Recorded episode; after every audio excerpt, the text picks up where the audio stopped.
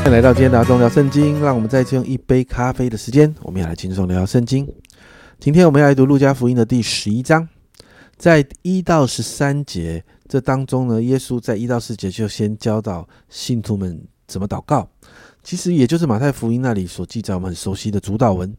那在这个祷告的里面，耶稣教导信徒要先求神的国，所以先确认我们的身份是呃天赋上帝的儿女。然后祷告神的名被人尊崇，神的国临到这世上，然后才为自己的需求、人际关系来祷告。接着祷告，我们能够在神的保护里面不落入试探跟凶恶。最后就是赞美神，这是一个极好的祷告学习的模式哦。那接着五到八节，耶稣就举了一个求助朋友的例子哦，他在鼓励信徒们要持续不断的、要坚持不懈的向神来祷告。耶稣在这里给了一个应许，在第九、第十节，我又告诉你们：你们祈求就给你们，寻找就寻见，叩门就给你们开门。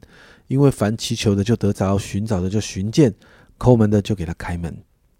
耶稣在鼓励信徒们更勇敢的向神来求哦。你看十一、十三节，十一到十三节，你们中间做父亲的有啊，谁有儿子求饼，反给他石头呢？求鱼，反拿蛇当鱼给他呢？求鸡蛋，反给他蝎子呢？你们虽然不好上前拿好东西给儿女，况且天父岂不更将圣灵给求他的人吗？耶稣在这里谈到，其实天父是乐意把圣灵给我们的。接着十四到二十三节，耶稣就医治了一个啊被鬼附着又瞎又哑的人，耶稣医治他，那这个人全然的康复。旁边人看得很惊讶。那这段这一段经文，其实马太福音那里也有讲到啊。法利赛人就直接说。他是靠着鬼王别西卜赶鬼的啦，所以耶稣就设了一个比喻啊。耶稣说呢，如果一国一城一家自相纷争，一定会站立不住的。自己打自己，怎么会站立得住呢？同样的，如果耶稣是靠着鬼王赶鬼，那撒旦的国也站立不住了。所以十九到二十节啦，耶稣这样说：我若靠着别西卜赶鬼，你们的子弟靠赶鬼又靠着谁呢？这样他们就要断定你们的是非了。我若靠着神的能力赶鬼。这就是神的国临到你们了。那耶稣继续讲啊，壮士披挂整齐，看守自己的住宅，他所有的都平安无事。但有一个比他更壮的来胜过他，夺去他所依靠的盔甲兵器，又分了他的赃。在这个经文里面，这里的壮士谈的是撒旦，耶稣就耶稣就是那个比他更壮的，耶稣比撒旦更有能力权柄啊。所以耶稣提到啊，在跟撒旦的征战当中，人是没有办法保持中立的。家人们，真是这样啊！你要么就在。撒旦的国，你要么就在神的国，没有骑墙派的哦。神的国的扩张的过程啊，人如果不跟随耶稣，不跟耶稣联合，你就是站在撒旦的那一方啊。没有那一种啊，你看这世界都是这样做，所以我们很辛苦，跟随主一定得付代价的。我们在这个跟随神的过程的里面，我们一定要选择我要站在哪里啊。接着你就看到的二十四、二十六节，耶稣做了一个比喻啊。鬼被赶出去之后，找不到安歇之处，发现原来所负的人生命的当中呢，那个那个赶出去之后是空的，很干净啊。但是他没有开始认识神啊，所以呢，就找了七个比自己更恶的鬼住进去啊。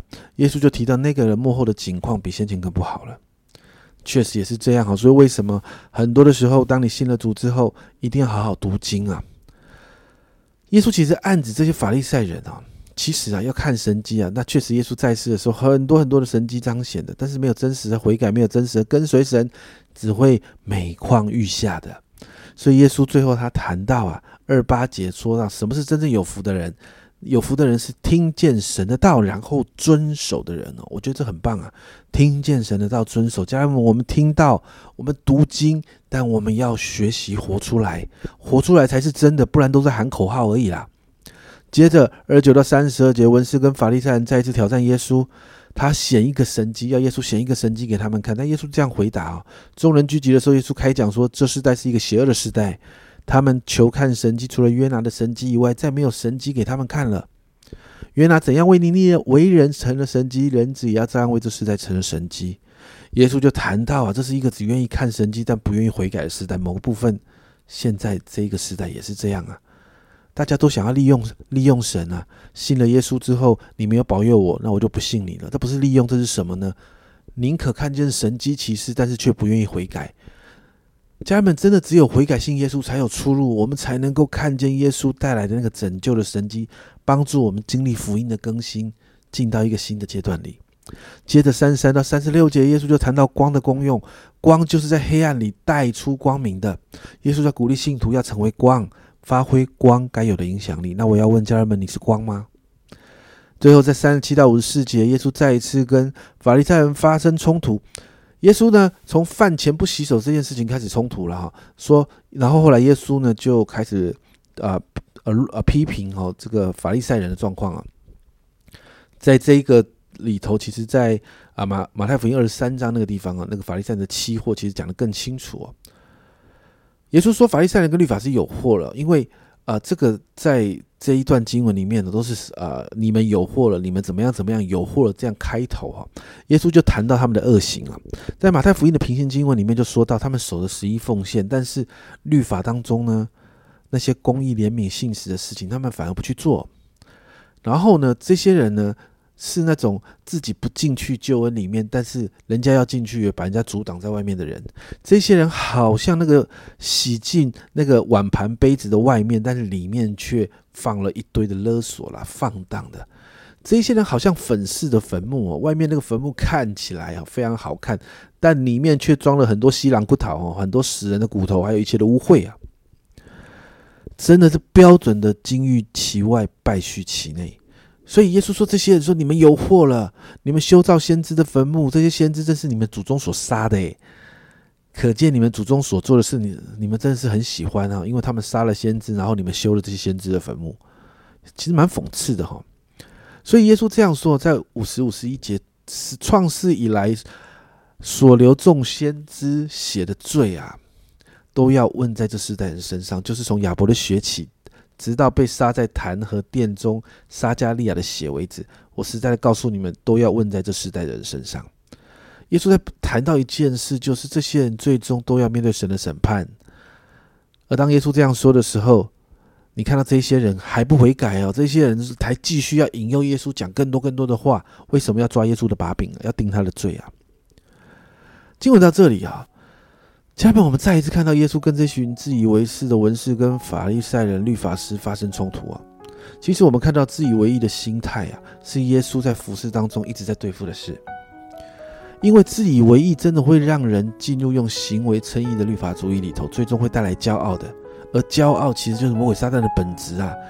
魔鬼魔鬼撒旦就是用这样的方式要你进到这个轨迹里面啊！怎么破它？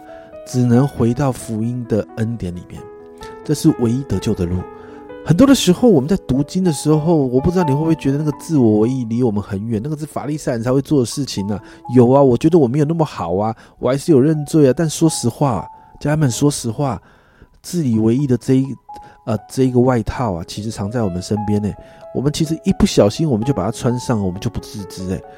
我们遇到一些比我们差的人，我们真的会觉得我们比较好哎。我们遇到一些人人事物的时候，我们常说还好我没有做他那样诶，但实际上我们在其他部分，我们也没有比较好啊。所以祷告，家人们，我们真来祷告，让我们常常在福音中被更新啊。我们愿意在谦卑的里面，常常被圣灵来提醒，真实的面对我们属灵的生命，好让我们真的看见基督十架的福音，慢慢的替换掉我们心里那一份自我为意。我们的生命要不断的经历福音的更新，我们可以成为一个讨神喜悦的人，好吧？我们一起来祷告。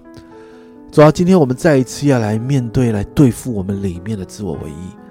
主要我说，主要那个自以为意的外套，主我们常常穿着，我们却忘记，我们却没有察觉。但今天圣灵，你来帮助我们，主要让我们一被提醒，圣灵里一提醒，我们一察觉，我们就脱掉这个外套。说我们要回到你的面前，说我们常常在你，在在面对这个自以为意的时候，我们来悔改。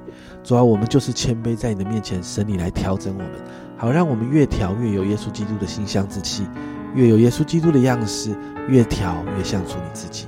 谢谢你，主要让我们成为讨你喜悦的人。这样祷告，奉耶稣基督的圣名求，阿门。家人们，你有穿着自以为意的外套吗？你知道这个外套其实常常我们是带在身边，甚至穿在身上的。我们真的需要福音的大能哦，来帮助我们脱掉这一件自以为意的外套。这是阿忠聊圣经今天的分享，阿忠聊圣经，我们明天见。